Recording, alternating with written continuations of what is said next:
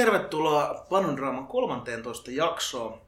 Ää, saadaan vielä tota toinen jakso tähän joulukuulle, eli oltiin vähän tehokkaita ja aha, se liittyykin vähän aiheeseen tässä jaksossa. Eli puhutaan vähän tehokkuudesta ja siitä, että miksi sitä pitäisi tuijottaa, mitkä siihen vaikuttaa ja mitä tavallaan niin kuin ehkä siellä himassa pitäisi tuon tehokkuuden kanssa niin kuin tehdä, jos tuntuu, että ei, ei tulekaan niin kuin niin vahvaa tai ylipäätään sellaista bisseä, mitä niin kuin on suunnitellut. Tuttuun tapaan täällä on Greta ja Hessu. Moi, mitä kuuluu, mitä olette tehnyt? Oletteko ollut kilttejä? Moikka, mä oon ollut tosi kiltti. Mä oon ollut vähän lomallakin jopa. Siellä ei aina tule oltua niin kiltti, mutta joo, panohommat on ollut aika levossa sitten myös sen takia, mutta kävin Madeiran ainoalla pienpanimolla, joka on samalla Portugalin vanhin pienpanimo. Ja painoin siinä semmoisella kaksisataa litrasen systeemillä pissejä. No niin, oliks hyvää? Ihan hyvä peruslakru niillä oli, mutta... Ei ollut, ei ollut mitään milkshake-kipaa tarjolla siellä. Ei, talon West Coast-tipakin oli just loppu. No niin, mutta ei. Aina ei pääse länsirannikolle suhailemaan. Mitäs Gretalle kuuluu? Ei kuule mitään. Ollaan oltu tehokkaina töissä. Ei oikein muuta. Jännittävää. Mainio homma. Ei, ei oikeastaan itsellekään mitään. Välipäivillä nyt on buukattu taas panon hommia, niin pääsis tekemään. Pitäisi toi viihevi pullottaa tässä. Jos mennään suoraan asiaan, eli ollaan tehokkaita. Tää läppä ei varmasti kulu tässä jakson aikana ollenkaan puhki, mutta tota, koke- kokeillaan. Eli tota, kun me puhutaan tehokkuudesta, niin jos me lähdetään liikenteeseen siitä, että mikä ylipäätään on niin bissen tekemässä, mitä tarkoitetaan tehokkuudella? Niin, kumpis, kumpis aloittaa niin, no, niin, no, avautumaan? No tehokkuuksissa on monta aspektia, jos niin voi sanoa. Jos puhutaan mäskäystehokkuudesta tai sit esimerkiksi tästä niin kuin brew house efficiency, mikä on sellainen kokonaisuus sitten. Joo, kyllä, se, kyllä ne kaikki liittyy vähän siihen mallaspuoleen, eli, eli, eli tehokkuudella tarkoitetaan aina sitä, että kuinka tehokkaasti saadaan niistä maltaista se, mitä me halutaan niistä, eli ne sokerit, niin kuinka tehokkaasti ne saadaan talteen. Ja sitten niitä tapoja vähän tarkastella, tai tarkastelupisteitä oikeastaan sille tehokkuudelle useita, niin siitä tulee sitten vähän eri termit ja eri numerot, mitä, mitä puhutaan. Et jos nyt ajattelisi tästä, käydään läpi näillä vähän eri nimiä, mutta neljä ikään kuin semmoista perustehokkuutta on. Että ensimmäinen vaihe on, on, on mäskitehokkuus tai konversiotehokkuus, mash efficiency tai conversion efficiency. Se on ikään kuin mittaa sitä, että kuinka hyvin siitä murskatusta maltaasta on saatu siihen nesteeseen, eli siihen vierteeseen ne sokerit. Eli siinä ei oteta kantaa siihen ollenkaan, että kuinka hyvin ne saadaan sitten niin kuin kattilaan sieltä talteen. Ja, ja, eli siinä tarkastellaan vaan sitä, että miten hyvin se mallas on vaikka murskattu ja toisaalta, että miten hyvin se noin muuten toimii se, se mäski, että onko siellä niin kuin kuivia kohtia tai muuta. Niin, eikö tässä ole myös tavallaan tulee niinku heti se panjan osuus tai laitteiston osuus, että onko sitä niinku esimerkiksi sekoiteltu kuinka hyvin? Joo, kyllä maan, se tulee. Sen, se, on niinku, se on se, joka tässä nimenomaan narahtaa kiinni. Sitten on sellainen, joka on mulle ollut perinteisesti semmoinen tarkkailukohde, on toi pre-boil efficiency, eli ennen keittoa, eli sinne tavallaan kattilaan ennen keittoa kerätyn vierteen sokerimäärä versus se, että mitä, mitä maltaita meillä siellä oli. Ja se kertoo sitten sitä, että kuinka tehokas se mäski on ollut, mutta myöskin se, että kuinka hyvin se huuhdonta tai sparke tai miten termiä haluaa käyttää, lauterointi, miten, miten hyvin se on onnistunut.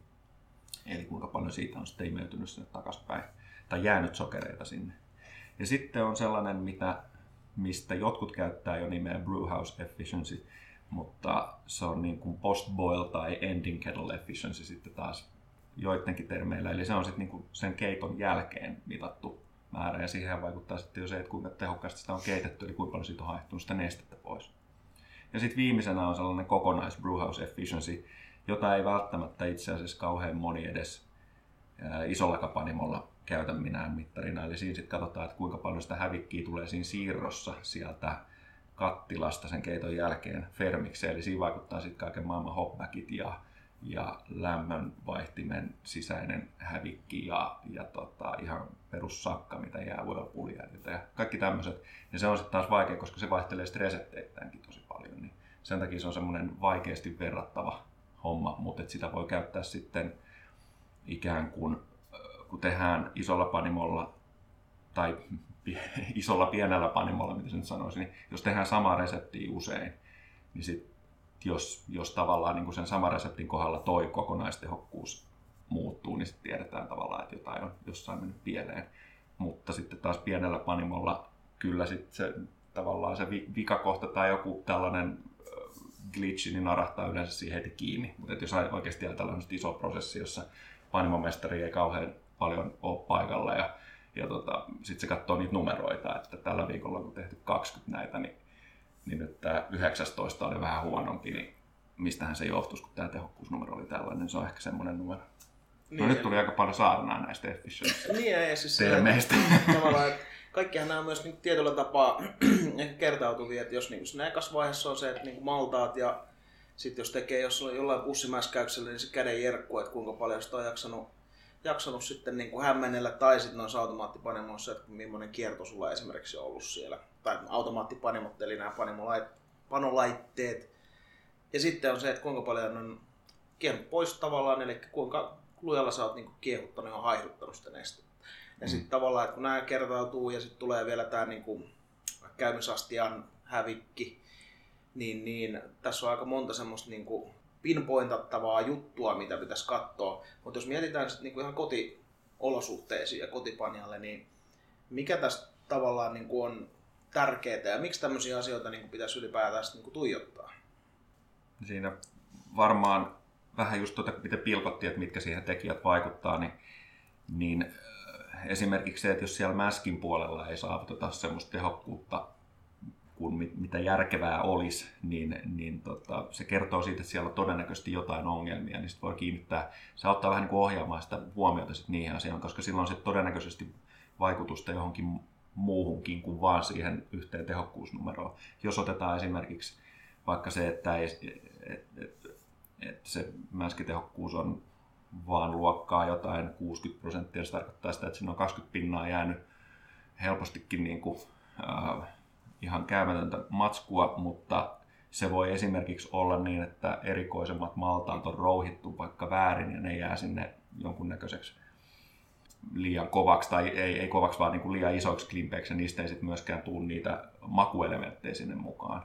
Tai sitten, tai sitten siellä on niin sanottuja taikinapaloja, eli sitä ei ole sekoitettu kunnolla, ja, ja siinä on ihan vastaava efekti on, että silloin yleensä perusmallas jää sinne pienempään rooliin, ja sitten kun sitä yritetään kompensoida lisäämällä vaan lisää, niin sitten ne menee ne mittasuhteet vähän pieleen, ja se resepti vinoutuu, niin, niin siinä, vaikkei se niinku itse asiassa niinku sinänsä on ihan tärkeää hinkata sitä ihan maksimaalisen isoksi, niin se tavallaan vähän kertoo siitä, että mi, missä kohdin voi olla jotain ongelmia siinä prosessissa. Tai sitten jos ne on liian isoja, sehän on ihan mahdollista, että jos, jos tehdään liian pitkä huuhdonta tai liian hitasta, tehdään tämä niin sanottu overspark, niin, niin sun tehokkuusluvuthan nousee ihan hirveästi. Ja silloin sun siihen mäskitehokkuuteen nähden se tämä preboil-tehokkuus on sitten niinku huomattavan suuri, mutta se saattaa tehdä sen, että sun bissessä on sitä aika paljon tanniineja, jotka tulee sitten siitä ylihuuhdonnasta, jos sä oot vaikka käyttänyt liian kuumaa vettä, tehnyt sitä liian pitkän ajan yli tai muuta, niin sekin voi olla jopa hälyttävä juttu, se liian korkea teho. Joo. Eli tietyllä tapaa tässä on myös niin kuin kotipanjalle se, että se prosessi on niin ikään kuin standardoitu. Ja tavallaan, että onko sitten tärkeää, niin nimenomaan myös tämän tehokkuuden kautta katsoa sitä, että jos on vaikka niin löytänyt sen oman suosikkireseptinsä ja tekee sitä useamman batchin, että jos siinä niin kuin tehokkuus vaihtelee, niin sitten pitää alkaa tarkastelemaan vähän jotain niin kuin kokonaisprosessiakin, että joku voi olla pielessä. Mut siinä on niin monta tavallaan niinku factors, mikä siihen sit vaikuttaa kuitenkin. Et jos puhut tästä valtaiden rouhimisesta mm. ja se pH esim on niinku mun mielestä tosi tärkeä, mikä ehkä tosi monet sivuuttaa. Et niinku tavallaan varsinkin kun sä teet niin pienessä niinku mittakaavassa sitä, niin sulla on kaksikymmentä litraa nestettä ja siinä tapahtuukin jotain, niin se oikeasti näkyy. Se ei kaupallisessa panimossa näy sitten se, mitä ikinä sä muutitkaan siinä. Onko tavallaan siis silleen, että me ollaan aikaisemmin puhuttu kaikista näistä, tota, ää, mikä, mikä nämä on niin humalapuutteet ja kaikki tämmöiset, niin niillähän nimenomaan niin kuin, että nämä standardoi prosessia, koska sulla on aika vähän hävikkiä, koska sulla menee nestettä ja tietynlaiset hiivan käyttö aina ja tämmöiset niin standardoinnit. Niin Mm. Prosessi pysyy hyvänä ja tehokkuus samana. Toki sit, tavallaan on ehkä hyvä erottaa se, että tämä tehokkuus ei ehkä siihen laatuun sinällään korreloitsevissähän voi maistua ihan perseelle siltä, vaikka tehokkuus olisi niin tosi jees. Joo, en, en mä niinku liikaa hikoilisi kotona sille näistä tehokkuuksista, koska jos sä mietit sitä niinku isossa skaalassa, niin se on, puhutaan tuhansista euroista vuodessa, minkä takia isot panimot on siitä niin, niin einolla tavallaan, niin sehän on pakko olla top notch, että sä säästät rahaa. No. Miten toista niin kuin, tavallaan tehokkuuden mittaaminen, niin miten sitä niin kuin, voi himassa seurata tai mikä olisi niin kuin, silleen, paras, mitä te suosittelisitte? No siinä on, siinä on pari asiaa, mitä, mitä pitää huomioida tai tehdä. Eli, eli siinä mehän verrataan tavallaan sitä saatua sokerimäärää johonkin teoreettiseen määrään.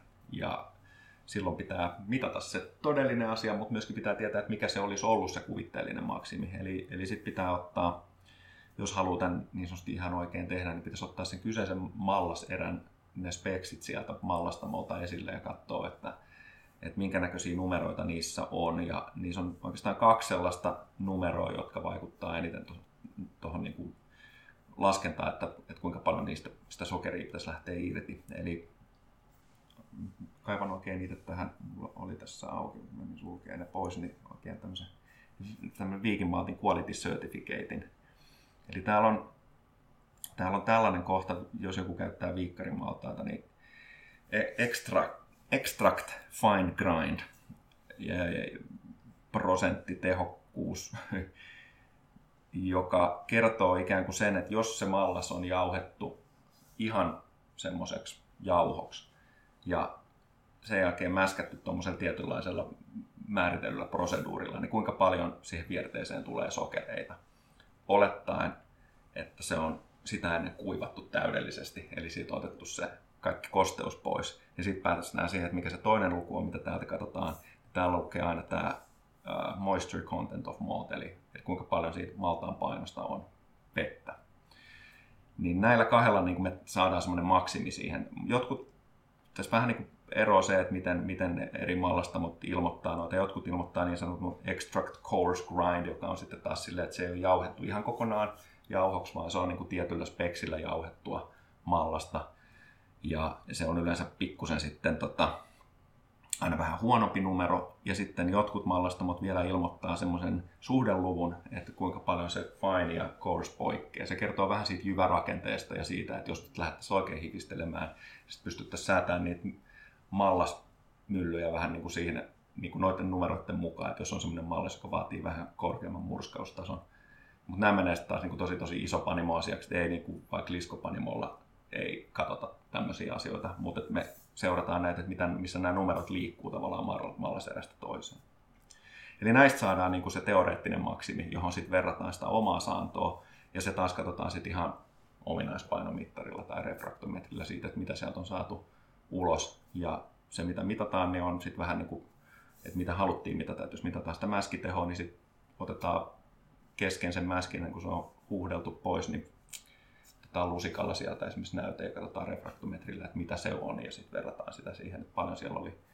Lyödään laskuriin käytännössä, että eihän enää, kukaan enää paperilla laski, mutta että Brewers Friendistä löytyy hyvät, hyvät laskurit siihen, että sinne syötetään, että paljon sulla oli mallasta siellä ja paljon sulla oli vettä, mitä sä sait tulokseksi, mitkä nämä speksit oli, mitä sä oot saanut tästä mallaspuolelta, niin se kertoo sulle sen tehon. Mm. Ähm, sitten jos mennään niinku, tavallaan siihen, että niinku himassa haluaisi seurata tehokkuutta, niin että jos on niinku refraktometri tai ominaispainomittari, niin kuin me puhuttiin tuossa, että on niinku neljää eri tavallaan tehokkuutta sinällään olemassa, niin mikä tavallaan olisi se N S-tehokkuus, mitä te lähtisitte niinku himassa mittaamaan? Ja siis silleen, että kun tuossa oli toi pre-boil efficiency, mikä on siis silleen ennen keittoa, ja sitten on tavallaan tää niin kun, ää, käymisastiaan menevän vierteen tehokkuus, niin mä oon itse seurannut tavallaan ehkä niinku niitä kahta. Ja toki silloin kun aloitte, niin mä oon seurannut ihan vaan silleen, että sen niin kun käymisastiaan menevän vierteen tehokkuutta ja verrannut sitä, kun se on käynyt tavallaan loppuun, mikä niin kun sinällään ei, ei ehkä kerro sitä prosessin tehokkuudesta, mutta tavallaan se, että mikä teidän mielestä, jos miettii silleen, että on kotipaneja, joka haluaa standardoida tehokkuutta ja niin kuin nimenomaan löytää vähän niitä prosessivikojakin, niin mitkä olisi ne niin kuin pinpointattavat asiat, milloin sitä tehokkuutta kannattaisi mitata? Mä lähtisin kyllä siitä ennen keittoa olevasta tehokkuudesta. Mun mielestä se kertoo eniten niistä asioista, jotka, jotka, joita pystyy tavallaan muuttamaan ja jotka on oleellisia. Eli kotona voi hyvinkin olla niin, että että esimerkiksi se keiton aikainen haihtuvuus voi olla vähän erilainen. Että jos tekee, riippuu vähän, että missä mittakaavassa tekee, mutta jos tekee tosi pientä erää liesituulettimen alla, niin se, että onko se päällä vai ei se liesituulette, niin voi oikeasti vaikuttaa vähän siihen, että kuinka paljon siitä haihtuu pois. Ja siinä voi olla paljon tuommoisia asioita, jotka ei ole ihan, ihan niin kuin vakioituja himassa. Niin, niin silloin se tavallaan se keiton jälkeinen tehokkuus heilahtelee tuommoisen parametrin mukaan. Mutta jos haluaa nimenomaan niitä ongelmia ratkoa, tai etsiä, että onko niitä ongelmia, niin mä tarkastelisin just sitä niin kuin ennen keittoa tapahtuvaa hommaa. Ja yleensä ne suurimmat ongelmat on siinä huuhdontavaiheessa, tai siellä ei ne välttämättä ole ongelmia, mutta se niin kuin hukattu tehokkuus on yleensä siellä. Se on se vaikein vaihe tavallaan siinä, että jos, jos on ne perusprinsiipit siinä mäskissä kunnolla, on, on säätänyt myllynsä hyvin, sekoittaa sen mäskin kunnolla, lämpötilat on kohdillaan, vesi on säädetty asianmukaisesti, lämpötilat on on näpeissä ja aikajanat oikein tai, tai sopivan mittaisia, niin ei siinä pitäisi suurta ihmettä tavallaan olla, että saa sen mäskitehokkuuden kohdilleen. Että se kaikki tulee siihen, että miten sä saat sit sen vierteen sieltä veke. Ja, ja sen säätäminen on kyllä niinku se, jos mä katson niinku numeroita, mitä mä kävin vähän läpi mun vanha, vanhoja muistiinpanoja, niin ensimmäiset mun preboil-tehot on ollut luokkaa kuusikymmentä prosenttia. Semmoisella batch-parkisysteemillä ja sitten ihan niinku muuttamatta mitään siinä ikään kuin laitteistossa, eli hienossa kylmälaukkusysteemissä, niin mä oon päässyt sillä samalla kuitenkin niinku jonnekin ka- lähemmäs kahdeksankymmentä prosenttia. Se kertoo siitä, että sitten on niinku ymmärtänyt sen, niinku löytänyt sen oman laitteiston valutusnopeuden ja tällaisen, että miten se niinku, ja no maltainen karkeutta mä en säätänyt tuolla, että jos mulla oli vielä vakioitus se, että ne oli aina samalla myllyllä jauhetut maltaat, että niin, niin siinä, siellä oli niinku paljon oli oli niin kuin ihan vaan siinä, että tulee kokemusta, miten sen kanssa luotrataan sen oman systeemin kanssa, niin mä sain sitä tehokkuutta säädettyä ja silloin se nimenomaan se preboilu oli se, mitä mä tarkkailin. Joo, mä tarkkailin välillä ihan, ihan tätä siis, kun oli niin kuin sparget meneillään, niin mä ihan siellä välissäkin välillä mittasin ominaispainoa nimenomaan, että se ei ikinä niin kuin päässyt tippumaan siihen yksi pilkku nolla nolla nolla, että tavallaan ihan niin kuin maksimissaankin nolla nolla kahdeksan ehkä mentiin, niin se tavallaan niin kuin pysyy aisoissa se huuhtelukin, niin ei tule mitään semmoista niin kuin liian vetistä vierättäisiin ja just tähän preboiliin. Mulla oli alun perin hirveän turhamainen syy muuten kiinnostua tästä tehokkuudesta. Mä muistan sen, kun mua ärsytti se, että, että ne ensimmäiset ipat, joissa sit mun mielestä ehkä suunnilleen saattoi alkaa olla se mallasrunko semmoinen riittävän kuitenkin muheva tuommoiseen West Coastiin, niin ne oli tosi tummia. Niin sitten kun mä rupesin selvittämään, että miksi näin on, niin mä tajusin, että mun tehot on niin huonot, että mä joudun käyttämään niitä maltaita niin paljon, niin kun, sit, kun se väri irtoaa kuitenkin tosi helposti niistä maltaista, niin sitten ne, ne oli mun silmään väärän värisiä, niin mä halusin sitä ruveta sit säätämään. Mutta se auttoi sitten ymmärtämään kokonaiskuvaa taas toisaalta, että se oli ihan hyödyllistä turhamaisuutta. Joo, kyllä mä itsekin muistan silleen, että kun pussimäskäs niin pääsin ne jonnekin niin kuin seitsemänkymmentäkaksi, mutta tää on nimenomaan silleen, että mä oon mitannut sitä niin käymisastia menevää vierrettä. Että kyllähän sit niinku, muistan kun niinku piti vähän semmoista huuhtelua semmosena huuhaa hommana, että mitä vittua, että bisseen lisätään vettä, että ei näin pidä tehdä. Mutta tavallaan sit kun luki nimenomaan ja vähän niinku mittaili sitä, että kuinka paljon kannattaa laittaa, kuinka nopeasti ja ylipäätään niinku, että kun pussi mäskäs, niin millaisessa tavallaan, oliko se niinku laakeempana se pussi vai semmoisena yhtenä myttynä vai miten se niinku duunailee, niin vaikuttaa. Ja ehkä tavallaan sit noissa, niinku, jos käyttää näitä all-in-one-vermeitä, niin mä oon niinku huomannut sen tosi hyväksi kans, että mittaa sitä niinku preboilia, mutta myös sitä niinku, tavallaan sinne käymisastiaan menevää tehokkuutta, koska siis silleen, että Et vaikka on olemassa profiileita Brew Monkkiin, Grandfatheriin ja muihin, niin tavallaan niin kuin tässä kävi, että sä voi olla, että sä oot vaan niin semmoisessa tilassa, jossa niin kuin vetää enemmän tai jotenkin on kylmempää tai kuumempaa kuin mikä se tavallaan standardi on siinä settingissä, niin ne tehokkuudet voi heitellä aika paljonkin. Ja se on siis silleen, että jos tilaatte jonkun tommosen all in one, niin suosittelen, että niin kuin mittaatte tuota tehokkuutta, koska Siinä pystyy optimoimaan tosi paljon ja silleen tehdään vaan niin parempaa bissejä, kun seurailee lukuja. Niin, mun tuli semmoinenkin mieleen, että sit, sanotaan, että sä oot keittänyt sen, sä oot silleen, aha, mulla on kaksikymmentä litraa ja merkkaat sen, mutta sit just pitää muistaa se neste, kun se on kuumaa, se laajenee. Eli sittenhän se todellinen jäähdytetty, mitä sinne termikseen menee, niin se voi olla, että se onkin vaan kahdeksantoista. Niin sehän muuttaa sun tehokkuutta kaksi litraa kaksikymmentä ihan tosi tosi paljon. Mm. Joo, ja nämä, nämä on just semmoisia asioita, että tavallaan eipä näitä tullut ihan hirveästi, hirveästi funtsittua tai niin kuin edes huomattua, mutta sitten kun on vähän ns. Niin kuin tarpeeksi kiinnostunut aiheesta, niin alkaa sitten tsekkailemaan. Muistatko sä, Greta, että mikä sun niin kuin ns. Perustehokkuudet on? Mulla on semmoinen muistikuva, että kuusikymmentäneljä. Et ei nyt mitään herkkuu, mutta ihan sama. Niin, no, mutta sekin on silleen tavalla, että jos toimii omalla settingillä, tai siis silleen, että mä oon niinku itse ottanut sen vähän niin, että ehkä jos tekee niinku isompia bissejä, mihin tarvii sitä mallasta ihan helvetisti, ja sit pitäisi minimoida se maltaan määrä, niin sitten ehkä laskee sitä tehokkuutta jonkun verran. Mm. Tuolla niinku omalla Brew Monkilla se on sitä kahdeksaa kahta, jos tekee niinku äänes perusoluita, että sit jos lähtee jonnekin näihin mörköoluisiin, niin sit se tehokkuuden mittaaminen ei ehkä ole se pääasia kuin joku muu. Tota, jos lähdetään sitten näin, että mitkä seikat vaikuttaa tuohon tehokkuuteen, että jos lähdetään ihan siitä, että puhuttiin maltaista, mutta ennen jo sitä, kun lähdetään rouhimaan, niin tavallaan kun sä suunnittelet reseptiin, niin onko siinä vaiheessa jotain semmoista, mitä pitäisi ottaa huomioon siinä tehokkuuden suhteen? No, varmaan se väriasia on yksi semmoinen, mikä pitäisi tietää, että jos tähtää johonkin tiettyyn väriin, niin, niin sitten sit johonkin laskuriin, kun niitä syöttää ja sitä väriä sieltä haarukoi, niin siinä vaiheessa kyllä pitäisi sit tietää se tehokkuusnumero, että sen saa kohilleen sekä sen värin että sen vahvuuden. Niin, jos mä mietin kanssa, että jos on paljon jotain karamaltaita tai niin mustia maltaita, niin eihän niissä ole niin liukenevia sokereitakaan läheskään niin paljon, tai jos ollenkaan.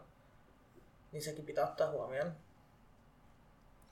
Ää, mitäs sitten, tota, jos mennään niinku niihin raaka-aineisiin, niinku puhuttiin tästä niinku maltaiden kosteudesta esimerkiksi ja siitä, että miten, miten tavallaan esimerkiksi tuo niinku maltaiden eri määrät ja muut, muut niinku vaikuttaa siihen, niin mikä, mikä on tavallaan semmoinen niinku ideaali maltaan kunto ja jos mietitään vielä noita karamaltaita, niin tavallaan, että kuinka paljon niitä kannattaa ylipäätään pistää sitten, jos haluaa semmoista tehokasta meininkiä. Ei niitä kyllä kauheasti mun mielestä edelleenkään maltaita kannata varastoida turhan pääten, että mut varmaan niin nyrkkisääntönä on se, että rouhittuja maltaita ei säilytettäisi ollenkaan, vaan ne olisi niin aina per niin satsi tilattu, koska siinä on se aromipuolikin muuttuu aika paljon, että mä en tiedä, onko se, niin se tehokkuus edes se suurin ongelma siinä, mutta tota... Musta tuntuu, että monet ehkä ajattelee, että ei, tämä tehokkuus on kärsinyt, niin se on ihan ok, että mä käytän näitä viisi vuotta vanhoja rouhittuja maltaita, koska se, se ei maistu samalta kuitenkaan. Se maistuu vanhalle maltaalle, se vanha mallas. Niin se, et, en mä tuohon tehokkuuteen niin usko, että se ihan niin hirveästi vaikuttaa, että enemmän se on se makupuoli ja sitten niin kuin jossain kriittisessä tilanteessa niin kuin sitten se diastaattinen teho, eli tavallaan se konversioteho voi muuttua, mutta yleensä sitä perusmallasta on niin paljon, että se saa olla aika pilalla ennen kuin se, sitten se konversiotehokin siitä häviää kokonaan pois. Miten sitten tuo niin rouhinta, että tavallaan onko sulla olemassa joku tietty ihanne sweet spotti niin kuin maltaille vai puhuitte siitä, että jotkut maltaat voi vaatia vähän erilaista rouhintaa, niin onko siihen jotain sellaisia nyrkkisääntöjä, mitä kannattaisi muistaa? Perusmallas pitäisi aina olla just semmoinen, että se, että se jyvä menee rikki, että se, että se ei saisi jauhota kauheasti. Niin se just, kaikki kuitenkin pääsee liukeneen sieltä ja sitten se antaa sulle hyvän filterin sit siinä samalla. Et mun mielestä näitä niinku karkkimaltaita ja näitä voi sit vähän enemmän rouhia, varsinkin kun niitä on niin pieni prosentti siinä koko mallasrumussa. Ja nämä ilman sitä, mikä tämä on, kuorta, joku, jos kara tai joku tämmöinen, sehän tulee menee jauhoksi. Mm. Et. Joo, kyllä näin. Ei mulla tuohon muuta. Et jyvä koko täytyy tarkkailla vaan, että kun se vaihtelee vähän sitten mallaslajeittain. Ja varsinkin jos vaikka vehnä mallasta rouhii, niin sehän on huomattavan pieni. Semmoisella hyvällä hyvällä ohramallas-säädöllä, niin sinne kun pistää vehnää, niin se tulee suoraan läpi. Et ainakin mun kokemuksen mukaan mä ainakin rouhin ohran niin karkeiksi, että, että kyllä vehnäjyvä menee siitä sujahtaa vaan läpi. Niin si- siinä mielessä pitää vähän tarkkailla. Mm. Et ei, ei muuta siihen. Muuta kuin semmoinen elämänkokemuksen opettama on se, että kyllä niin kuin mä flirttailisin sinne karkeampaan suuntaan koko ajan, koska sitä, niin kuin, se, se helpottaa sitä huuhdontaa. Että, et, et vaikka se ikään kuin se mäskitehokkuus nousee paremmaksi sillä, että sä teet ihan semmoisesta jauhosta sitä, mm. sitä mäskiä, niin sit se sun käytännön tehokkuus hävii siihen, että sä et sä huuhdeltuu sitä millään tavalla, kun se on koko ajan jumissa se, se sun sparkes, niin sit sä leivot sitä auki ja siitä ei tule mitään ja sitten ne jää sinne ne sokerit, niin se, se toimii vähän niin kuin itseään vastaan. Et sen takia niin kuin mitä sujuvammaksi sen lauteroinnin saa, niin, niin yleensä se niin kuin parantaa sitä kokonaistehokkuutta enemmän kuin sitä mäskitehokkuutta menetetään. Ja jos katsoo, tuossahan me puhutaan nyt siitä niiden maltaiden kohdalla, kun ilmoitetaan tämä, mä mainitsin tämän extract-saannon, niin siinä oli se fine ja coarse, niin se ero niiden välillä usein on niin kuin vaan yksi pilkku viisi prosenttia. Se tarkoittaa sitä, että semmoinen hyvin karkeaksi jauhettu mallas antaa vaan yksi pilkku viisi prosenttia vähemmän sitä sokeria kuin semmoinen ihan jauho. Niin se yksi pilkku viisi prosenttia on hukattu kyllä siihen sparken kanssa sähläämiseen aika moneen kertaan. Että siitä olisi niin kuin mitään iloa. Sitten taas isot panimot, joilla voi olla mash filteri, että niillä ei käytännössä ole tavallaan niin semmoista perinteistä sparkea ollenkaan, vaan ne niin kuin, niillä on mekaaninen suodatin ihan sille, niin nehän vetää sen ihan semmosena jauhona sinne. Se on, mutta se on taas sitten eri juttu. Hmm. Tota, mites sitten jos niinku huomioidaan noita tavallaan muita raaka-aineita, tässä varmaan ainakin toi vesi tulee kyseeseen, niin mitä siinä pitää huomioida niinku tehokkuuden suhteen? Ei liikaa vettä. Mä oon nyt oppinut täällä työssä semmoisen sanan kuin sweet spot, ja se on, se on oikeasti tosi tärkeää. Okei, sittenhän on tämmöisiä niin kuin, ä, tapauksia, että jos sä teet vaikka jotain tosi tosi niin kuin, vahvaa olutta, niin siellähän on silloin vähemmän vettä, koska sulla on enemmän mallasta, mutta silloin sun tehokkuus myös kärsii. Mutta sitten taas, jos sulla on liikaa vettä jossain, niin tavallaan sit sä helposti ylihuuhtelet sen, missä mä, mäski on liian löysää tai velliä tai mitä ikinäkään. Että semmoinen sweet spot, eli joku just kaksi pilkku viisi kolme. Joo. Just niin. Litraa per kilo. Just niin, just niin. Eli tota, ja toskin taas jos katsoo näitä eri mäskit, tai siis tehokkuusnumeroita, niin mä oon ymmärtänyt, että itse asiassa jos vaan mitattaisiin sitä mäskin tehokkuutta, niin se, se nykyaikaisilla maltailla se tehokkain määrä olisi laittamalla viisi litraa vettä per kilo mallasta, mm. joka on todella todella löysä mäski. Mutta sitten ottaen huomioon sen, että jos sä sen jälkeen niin kun rupeat huuhtomaan sitä, niin sulla ei oikeastaan ole yhtään huuhdontavettä käytettävissä, kun sun kaikki vesi, mitä sä tulet keräämään, niin on, on jo niin kun siinä vierteenä, joka on tosi löysää. Niin sit kun sä vaan valutat sen tyhjäksi, niin itse asiassa se kokonaisteho on taas tosi huono, kun sä oot päässyt huuhtoon niitä jäljellä olevia ryynejä ollenkaan siellä lauterissa. Niin sen takia sitten se sweet spotti löytyy jostain sieltä just kahden ja puolen viiva kolmen kilon tietämiltä, jolloin sulla niin kun se mäski on riittävän tehokas, se konversio on hyvä, tapahtuu nopeasti ja sitten sulla on kuitenkin niinku mahdollisuus käyttää vielä melkein toinen mokomo vettä siihen, että sä huuhtelet sitä rauhallisesti, niin sitten saat sen pestyyn ne sokerit sieltä talteen. Niin, niin se vesi on siinä mielessä tärkeä, mutta sitten säätäminen on toisaalta sit siinä, että miten, se, miten hyvin se mäski toimii, miten hyvin ne liukenee sieltä, niin siinä on ne pH-seuraamiset myös tärkeänä, ei pelkästään sen niinku yliuuton takia, vaan, vaan just niinku ihan, että se tapahtuu hyvin se.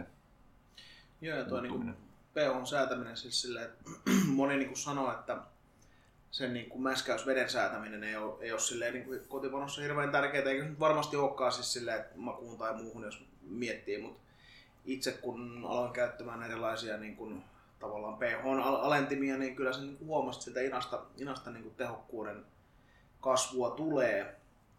Tota, sitten jos miettii kielletyt aineet joidenkin mielestä, eli niin kuin erilaiset akanat lisättynä sparge- tai huudentovaiheeseen, niin mä oon aina liputtanut niitä puolesta, että ne ei ole huijaamista, mutta ne, ne helposti kyllä niin kuin parantaa sitä huuhdontatehoa ja sitä, että se helpottaa sitä huuhdontavaihetta ja sä voit sitten ehkä, ehkä vähän, vähän niin kuin hienommallakin maltaalla pärjätä tai jauhannalla, tai että se antaa enemmän anteeksi, jos, vaikka, jos ei omista mallasmyyjä joutuu ostamaan sisään vaikka viikkarin suoraan jauhamaan mallasta, niin se tulee olemaan niin hienoa, ettei siitä selviä ilman, ilman akanoita tai muuta tuommoista niin kuin helpottavaa tekijää, niin, niin se ei ole huijaamista. Että mm. Jotkut pitää sitä semmoisena, että ai sä käytit akanoita tuossa, mit, mitä sä teet. Ja mä, sit mä en ole sitä niin koskaan myötä, se on vaan niin kuin ampusia itseään jalkaa vaan, jos ei käytä. Mites, tota, jos mennään ainakin ihan panovermeisiin, niin tavallaan, että mitä niissä pitäisi niinku huomioida? Tuossa nyt tuli, tuli tämä niinku huuhtelu, on yksi tärkeä, tärkeä varsinkin näissä niinku all-in-one-laitteissa, että siinä, se huuhteluhan voi, voi tavallaan niinku olla semmoinen, mikä niinku on helppo tehdä yli. Ainakin mulla kun on tuo laite, niin mä en itse asiassa näe, että kuinka paljon sinne on mennyt, tavallaan niinku, kuinka paljon pinta on noussut, kun mä oon tavallaan laskenut vettä, vettä maltaista läpi ja kaikkea tämmöistä. Mut Ää, näistä niinku huolimatta, onko jotain semmoista, mitä niinku jos vehkeissä pitäisi ottaa huomioon, kun mietitään tehokkuutta? No noihin niinku all-in-one-laitteisiin mulla on niistä niin vähän kokemusta, että mä en oikein osaa ottaa kantaa, että mitä siellä, siellä pitäisi tarkkailla. Että, että mun kokemukset on enemmän sit sellaisista laitteista, missä sitten vaan pitää opetella löytämään niinku ne omat kikkansa, mitä, mitä siihen kyseiseen systeemiin sisältyy, että ihan sieltä Sieltä, tota, tai mikä mulla, mulla ainakin niin oli, kun mä tein batch sparkeen, niin se mikä mua auttoi tulee sieltä kuusikymmentä prosenttia tehoista sinne yli seitsemänkymmentä, niin oli se, että mä ymmärsin sen, että kun mä lisään sen lisää sitä, tai sen seuraavan spargeveden, niin se pitää oikeasti antaa olla siellä jonkun aika, koska sen pitää niin kuin ikään kuin imeä sieltä maltaasta ne, ne sokerit sinne takaisin, niin se oli semmoinen, jonka siinä stoppi kantapään kautta tai tajus, että, että hetkinen, että tällä systeemillä tässä kohtaa ei voi kiirehtiä, kun taas sitten jossain tommosessa niinku flyspark-systeemissä, niin jos, sitä, jos sen tekee liian hitaasti, niin se helposti sitten niinku jossain vaiheessa vaan menee tukkoon joko se mäski tai sitten sen onnistuu ylihuuhtomaan. Niin, mm. niin vähän sitä laitteistoa kuunnellen niin johonkin referenssinumeroihin. Varmaan jos on joku valmistajan laitteesta, niin luulisin, että siellä on jotain referenssinumeroita kerrottu, mihin mm. pitäisi ehkä päästä tehoissa, en tiedä. Niin on kyllä ainakin Braukkarilla ja Grandfatherilla on, on jotain, tämmöisiä ainakin Beersmithiin löytyy. Lähinnä mä niinku itse mietin sitä, että yleensä on osassa all-in-one laitteita on silleen, että joko niinku tulee alhaalta kierrätetään päälle, vierettää ja tämän tyyppisiä. Niin ehkä mitä, mitä on niinku itse huomannut sen, että jos sattuu olla vaikka silleen, että on niinku aika vähän maltaita verrattuna sokerit tekee vähän niinku, ei, ei, ei niin vahvaa bisseä, niin tavallaan se, että jos sä kierrätät niinku ihan täysillä, koska sä pystyt kierrättämään sitä, että se niinku pinta ei nouse hirveästi, niin se ei itse asiassa niin kuin silleen, että jopa niin kuin tavallaan, että jos sulla on tunnimäskäys, niin siinä silleen, että se täysillä kierrättäminen ei ehkä ole, niin kuin, se ei ainakaan niin kuin auta siihen tehokkuuteen ihan hirveästi. Mutta toki myös se, että all-in-one laitteesta kun puhutaan, niin on silleen, että siinäkin kyllä vaatii sitä niin kuin oman panomelan heiluttelua, että kyllä se pitää saada myös niin kuin liikkeelle sieltä, koska siinä se niin kuin, tavallaan ne maltaat voi pakkautua niin tiiviisti sinne tavallaan mäskipiipun pohjalle, että tavallaan se kierto on sitten vaan niinku yhdestä kohtaa. Ja sitten se vähän niinku vaikuttaa taas, taas siihen, että no okei, että jos mäskätään jossain niinku kuusikymmentäkahdeksan maltaat ei pala, mutta tavallaan, että jos sulla on niinku iso mälli mäskiä siinä samassa lämpötilassa, ja sitten kun sulla on päällä vielä siinä mallasta hirveästi, niin se lämpötilaisella pohjalla voi olla niillä alemmaisilla maltailla aika iso. Ja kun puhuttiin aikaisemmin tuossa mäskäysjaksossa siitä, että miten se miten tavallaan eri vaiheessa erilaisia sokereita irtoaa, niin se voi vaikuttaa sitten siihen niin kuin sinällään lopputulokseen, mutta tietyllä tapaa myös siihen tehokkuuteen. Mäkin rupesin miettimään just niin kuin sitä muotoa tavallaan. Et kun mä aloin muistella silloin, kun itse niin kylmälaukkumäskäs, koska sehän on aika laakea kuitenkin. Mm. Ihan sama kuin kaupallisissakin panimoissa, niin nehän on useimmiten erittäin laakeita kaikki nämä oh. astiat, niin sehän niin kuin, niin kuin helpottaa oikeasti monessa asiassa ja mun mielestä se vaikuttaa just tehokkuuteenkin aika paljon. Et niin kuin sä sanoit, että se pakkaantuu helposti. Silloin kun mä oon siellä mun Bulldogilla tehnyt, missä on se mallaspiippu, niin kyllä se on mm. usein mennyt oikeasti tukkoon, jos miettii, että sulla on niinku viisikymmentä senttiä kamaa mm. päällekkäin versus kaksikymmentä. Niin vissi ero. Niin, että no. ei, se ei ole tavallaan, että ei voi vaan niinku potkaista kenkiä pois ja laittaa jalkoja ylös. Kattelee tunnin jaksoa, että se pitää vaan, pitää vaan niinku antaa hyvät olosuhteet sille maltaalle, luovuttaa ne sokerit siihen vierteeseen. Ja se, mikä mä oon niinku itse katsonut, nimenomaan toi muoto, että nyt kun tulee esimerkiksi näitä niinku seitsemän, lähemmäs seitsemänkymmenen litran all-in-one-laitteita, niin kyllä mä alan, alan niinku funtsimaan, vaikka sinne mahtuu mallasta kuinka paljon, niin se, että mitkä olosuhteet sillä on niin nimenomaan tähän konversioon, niin kannattaa ehkä pitää huolta siitä, että sit antaa sille niin kuin maltaalle vauhtia, että se pääsee siellä niin kuin heilumaan.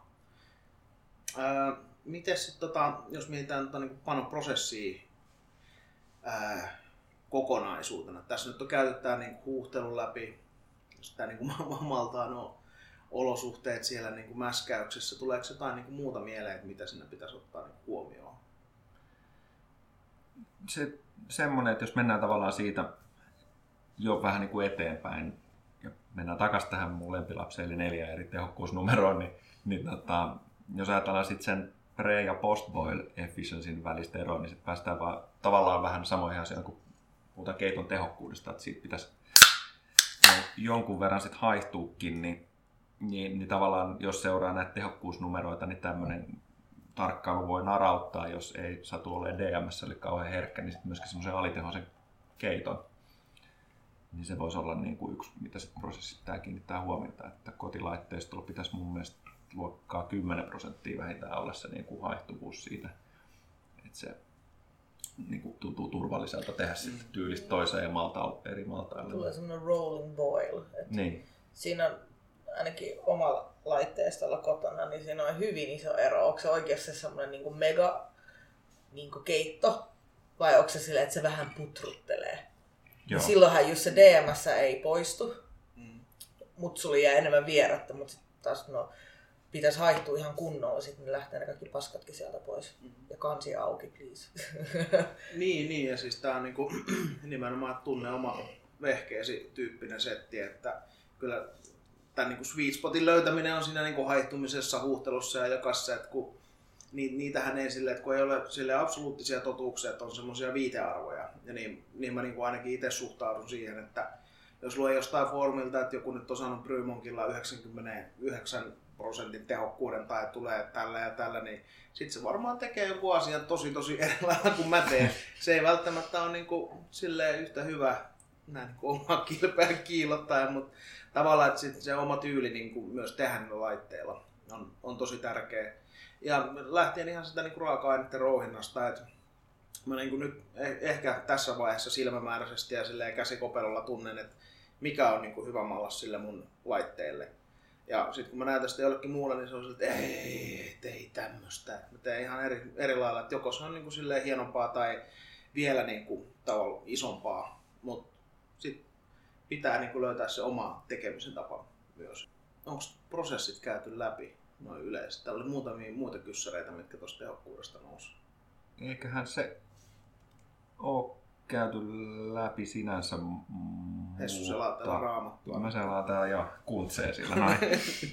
Mä en tiedä, ollaanko me tulossa näihin asioihin, mutta se resepti vähän vaikuttaa no. siihen, että mitä sieltä sit pitäisi niinku olla odotettavissa. Että...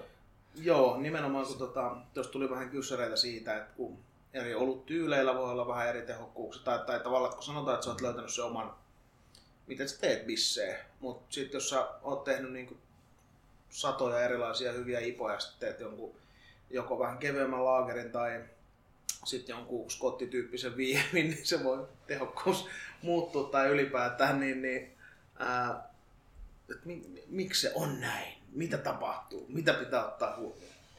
No, no niin, no, niin. No raaka-aineet vaikuttaa, just ne maltaat ja onko siinä paljon humalaa esimerkiksi. Humala imee ihan sikana vierettä itteensä.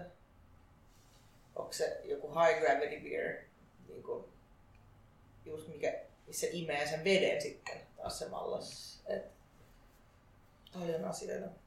Kyllä, et, ja sitten just se, että kun puhutaan usein vaan että tehokkuus on joku numero ja sitten kiinnitetään, kiinnitetään se vielä terminä tolleen, että vaikka brewhouse efficiency, niin sitten tulee sellainen mielikuva, että se on tämän laitteiston tehokkuus ja täällä saadaan aina tämä numero irti, niin, niin se on silleen vähän harhaanjohtavaa, että, että jos mietitään mitä siinä mitataan, niin me mitataan sitä, että kuinka paljon me saadaan teoreettisesta maksimista niitä sokereita irti siitä maltaasta. Okei. No, mä aina teen tämmöisiä mä selvennän asioita itselleni tämmöisellä niinku dummies-meiningeillä, että jos skaalataan tämä niinku kahteen ääripäähän, niin se helpottaa ymmärtää, mitä tässä niinku tapahtuu. Eli jos mä teen tuhat litraa bisseä, johon, johon tulee kymmenen grammaa mallasta, niin mä murskaan ne maltaat ja laitan sinne mäskiin. Ja mä voin käyttää, mä oon käyttänyt siinä vaiheessa niin kuin, mitä, kaksisataaviisikymmentä millilitraa vettä siihen mäskiin, niin sitten mulla on, mä voin käyttää tonnin tai kuution vettä siihen huudontaan, niin yllättäen se teho on varmaan aika hyvä. Sen sijaan, että jos mä teen niin kuin, äh, tuhat litraa bissejä, johon mä tarvin tonnin mallasta, että mä saan siitä niin kuin teoriassa yksi pilkku kaksi niin kuin, tai yksituhattakaksisataa gravity pointtia, niin eihän se voi onnistua. Eihän se, niin kuin, minkään järjestelmän teho ei ole semmoinen, että mä saan sinne kaikki uutettua siihen vesimäärään. Niin se on niin kuin semmoinen helppo ajatuskoe, että sillä niin kuin ymmärtää sen, että totta kai se maltaan määrä, mikä siinä reseptissä on, niin vaikuttaa siihen. Eli nämä yleensä, kun puhutaan näitä perusnumeroita, niin ne tarkoittaa semmoista jotain niin kuin kaksitoista kolmetoista Platon bissejä, eli jotain yksituhattaviisikymmentä luokassa liikkuvia tavallaan O G-määriä, original gravity-määriä. Et sit kun ruvetaan tekemään imppistautteja, niin ei, ei, ei minkään laitteiston teho riitä siihen, että samalla prosessissa sä, sä saavutat niin kuin sillä bissellä sen saman tehon. Et kyllä sitä pitää sit skaalata alaspäin. Ja siinä sit tulee jo sit se kokemuskysymykseen. Et mun mielestä mikään noista, mä en ole nähnyt semmoista panosoftaa, joka jollain tavalla osaa se arvioida sitä, että sitä pitäisi ihan itse näppituntumalla vaan reseptiikkaan lyödä vaikka Beersmithiin, että okei, että nyt tehdään kaksikymmentäkaksi Platon bissejä, niin meidän tehokkuus on seitsemänkymmentäviisi, koska normaalisti se on kahdeksankymmentäviisi, mutta me tiedetään, että se yleensä jää sinne noihin numeroihin, niin silloin me saadaan jotain järkeä siitä, että kuinka paljon sitä maalasta pitää laittaa, koska ne tehot tulee olemaan huonommat. Niin toi, toi pitää huomioida, että ei pidä hakata päätä seinään, kun tekee tuplaipaa tai impistaattia, että miksi nämä tehot oli näin huonot, teekö mä nyt jotain väärin, vaan ihan niin kuin auttaa ymmärtämään se, että mitä, mitä mitataan ja mitä lasketaan. Niin, niin ja siis sille, että se on vähän se on yrityksen järjestyksen kautta, että tavallaan kun on tehnyt kerran sen imppistauti, niin pystyy vähän ottaa jotain niin kuin osviittaa siitä, että mihin, mihin tämä nyt niin pystyy tehokkuudeltaan. Ja tuota, näiden kokemuksen syvällä rinta-aineella ei kannata unohtaa sitä niin imppistauttia, N S-asetusta tai tehokkuutta siihen, kun sä alat tekemään sitä jotain, jotain pilsneriä, että sit voi käydä hassuuksia, että tulee aika jänniä, jänniä tosi hyviä oluita. Tosi hyviä oluita noin muuten. Ja sitten toki se, että ää, mitä itse olen huomannut, niin varsinkin noiden niin erikoismaltaiden käyttö, että vaikka sulla on se teoreettinen niin kuin saanti, että mitä sä saat sokereita siitä, kun sä lasket Beersmithillä, niin mä oon nyt varsinkin noissa joissain tietyn tyylisissä resepteissä kokeillut aika lailla erilaisia maltaita, niin onhan se siis sillä, että sä jätät jonkun yhden maltaan, vaikka sitä olisi niin kuin tosi pieni määrä siellä, niin se vaikuttaa siihen tehokkuuteen joko sen pHn kautta, että se on ollut niin tavallaan hapanta mallasta, että se vaikuttaa pHhon, ja sitten mä oon säätänyt sitä niin kuin vettä noin muuten sitten vähän väärin. Tai ihan vaan silleen, että se, se vaan niin kuin luovutaan yhtä paljon sokereita kuin joku X Y Z, mitä mä oon niin kuin korvannut silleen. Et ne on niin kuin myös, myös silleen tärkeitä reseptiä suunnitellessa, ja ihan niin kuin rehellisesti sanottuna en mä oon niin kuin, et joskus ehkä niin kuin halaistun ajatuksen uhrannut sille, että nyt kun mä laitan tähän niin kuin ipaan näin paljon kuivahumalaa, niin se ehkä niin kuin imee tämän verran nestettä, mutta ei se siis himaolosuhteessa niin ihan se asema. Ainakin mulle. Tota, sitten jos puhutaan nimenomaan näistä niin kuin, ää, eri, eri tavallaan niin kuin tyyliseikoista oluessa, niin sanoitte, että tuossa niinku tietty, tietty tavallaan vahvuus yksi pilkku nolla viisi on se niinku perus, mihin tavallaan verrataan, verrataan noita niinku tehokkuuksia. Niin onko niinku jotain semmoista, että jos haluat tehdä niinku vahvemman oluen, niin semmoinen nyrkkisääntö siihen niinku tehokkuuden alenemiseen tai jotain muuta semmoista, mitä niinku voisi vois ottaa sitten huomioon? Ei, ei, ei siihen, siihen ei oikein mulla ole mitään nyrkkisääntöä ainakaan heittää. Se, siinä vaikuttaa sitä aika paljon se oman no. laitteiston tunteminen. Ja koska tota, monesti näkee silleen, että just jos tekee jonkun vahvemman oluen, niin se on tehokkuus on seitsemäntoista pinnaa heikompia ja kaikkea tämmöistä. Tämä nyt ehkä vaan niinku tämmöisenä, että nimenomaan että tunne, tunne itsesi ja vehkeesi. Niin mä kerron, mä voin tehdä tosielämän esimerkin heittää, että LISCO-Panimolla on mäskiastian lämpötila-anturi on suht korkealla, että jos me tehdään mietobisse, niin me joudutaan tehdä löysempi mäski kuin mitä me vält, niin kuin tavallaan ehkä muussa tapauksessa haluttaisiin, jotta me saadaan se lämpötila-anturi peittoon, eli mitattua sitä lämpötilaa. niin silloin, jos me otetaan se referenssiksi ja sitten tehdään vähän vahvempi, niin me pystytään sitä mäskiä viedä enemmän siihen sweet spotin suuntaan, niin se meidän tehokkuus pysyy aika samana tiettyyn pisteeseen, kunnes sitten taas kun tehdään vahvempia, sanotaan yli, niin kuin, se lähtee varmaan jostain niin kuin viidentoista platon tietämiltä, niin se alkaa taas niin kuin selkeästi laskea, että siinä vaiheessa tulee vastaan se niin kuin sweet spotti siinä. Se, se on esimerkki siitä, että mit, niin kuin miten se oman laitteiston tunteminen vaikuttaa siihen, että me tiedetään, että reseptit pitää niin kuin sen mukaan tehdä. Miten sitten tota, tähän loppuun käydään vielä tuo niin prosessin kertaus läpi, mutta yksi tämmöinen kysymys, mikä tuli tuossa, että jos tehokkuuteni on alhainen, eli saan miedompaa olutta, niin miten voin pelastaa olueni? Se on vähän, että missä vaiheessa se huomataan. Niin, niin. Sen takia just tämä pre-boil gravity on erittäin hyvä, koska et ei sillä, että aa, et sun pitää keittää sitä vaikka puolitoista tuntia kauemmin, ei, että sä heität sen sata grammaa sitrahumalaa sinne keittämään kahdeksan puoleksi tunniksi. Niin tavallaan, jos sä mittaat sen etukäteen, sä voit ehkä, no, mä keitän vaikka puoli tuntia, neljäkymmentäviisi minuuttia kauemmin, niin se, se ei vaan ole aika paljon, että sä saat vähemmän vierettä, mutta ainakin se on niinku aika sweet spot ehkä sitten siinä O G:ssä sitten tavallaan. Joo. Ja muita konsteja on se, että taloussokeria sekaan, siis. jos, jos niin kuin vaan haluaisit sitä vääntöä, mm. että jos huomaa sen vaikka keiton lopussa. Okei, okay, jos huomaa sen keiton lopussa, niin todennäköisesti siitä tulee vähän liian katkera, koska sitten ne humalan ibusaanot on laskettu sen väärän vahvuuden mukaan. Että kyllä se mielellään kannattaisi huomata ennen kuin, ennen kuin se keitto lähtee käyntiin, niin kuin Greta sanoi, että kyllä se, mm. se maksaa sen vaivan, että, että mittaa sen. Tiedän, että se voi olla hankala kotona tai tylsä mitata, mutta että jos sieltä ottaa sen samplen ja jäähdyttää sen vierteen, niin sen voi kaataa sinne takaisin, koska se on ennen keittoa. Et siinä ei tule niinku hävikkiin, mutta siinä on se vaiva, että se joudut jäähdyttämään sen, jos puhutaan niinku tuommoisesta perinteistä hydrometristä. Mutta mä itse investoin sitten sen muutaman kympin aikana refraktometriin, että oli helppo seurata ihan siinä niinku huuhdantavaiheessa, että minkä vahvusta sieltä tulee, kun pystyy ottaa niinku vaan pipetillä pienen homman siihen. Ja sitten opetteli käyttää sitä refraktometriä myöskin. Että sekään ei ollut ihan suoraviivasta, mutta se ehkä kannattaa. Se on semmoinen, mitä mä kotiin suosittelisin. Tietysti voi ostaa Anton Paarin kolmen tonnin hienon mittari, jos haluaa, mutta en ehkä kotiin ostaisi. No, mutta se on kyllä mun mielestä tosi kätevää. En ole itse ostanut. Kaverilla käytiin. Sitten mun tuli kans mieleen siis yksi S-hihasen on siis mallasuudet tietty. Mm. Joo, joo, se on se so- sokerin lisäksi parempi. Se on se sokeria parempi niin, vaihtoehto, niin, sanotaan näin. Että tota, se on ihan hyvä olla se puoli kiloa stashia himassa, jos tulee joku episodi. Eikä jaksa muuten sit ruveta säätää, että ei aikaa tai muuta, niin, niin se on ihan jees.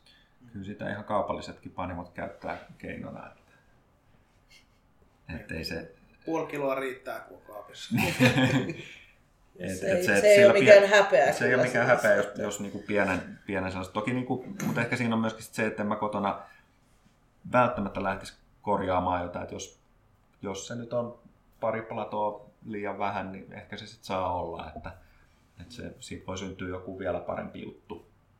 Et kyllähän vaikka hyvän sessioipan voi vahingossa tehdä silleen, että on ollut tarkoitus tehdä kuuspinnainen ja sitten tulee joku pieni fiba, mutta sitten sit tuleekin ihan älyttömän hyvä bisse. Niin sehän pieni virhe voi olla ihan voitto. Mun se on aina mennyt päinvastoin, että siitä tulee viisi, tulikin seitsemän, se oli tosi hyvää.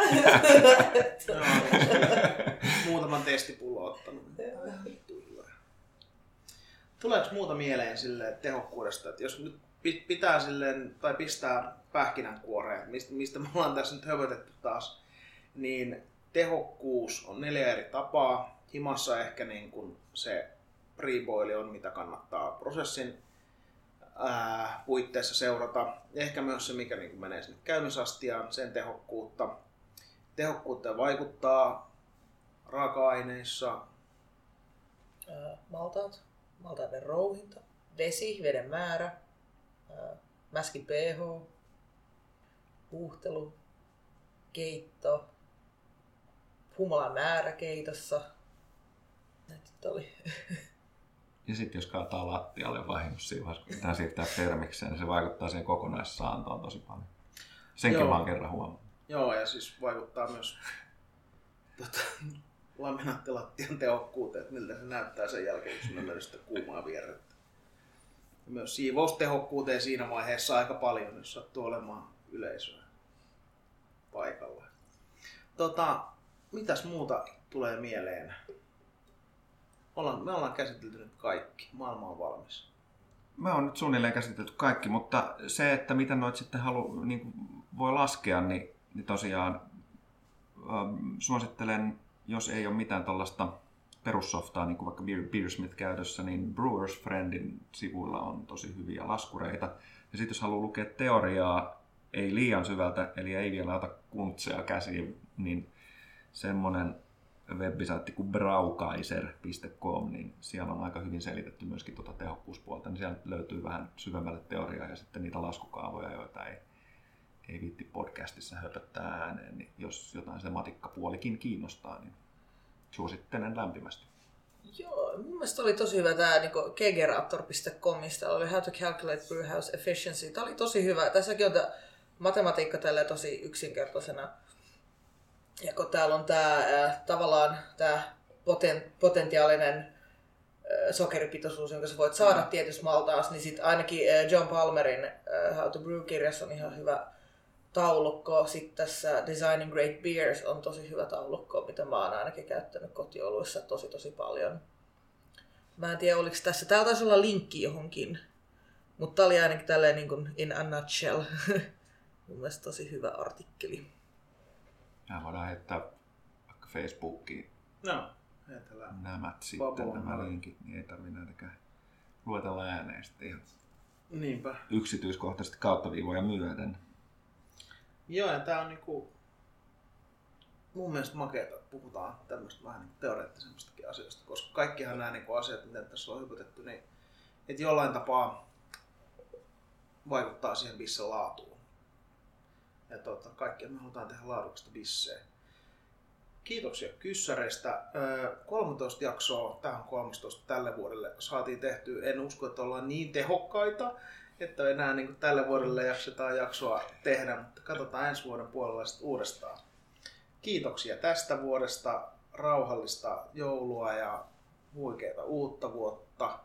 Nyt kun on kaikkea lomia ja muita, niin ei muuta kuin pankaa bissejä. Kiitos. Moi moi. Moikka.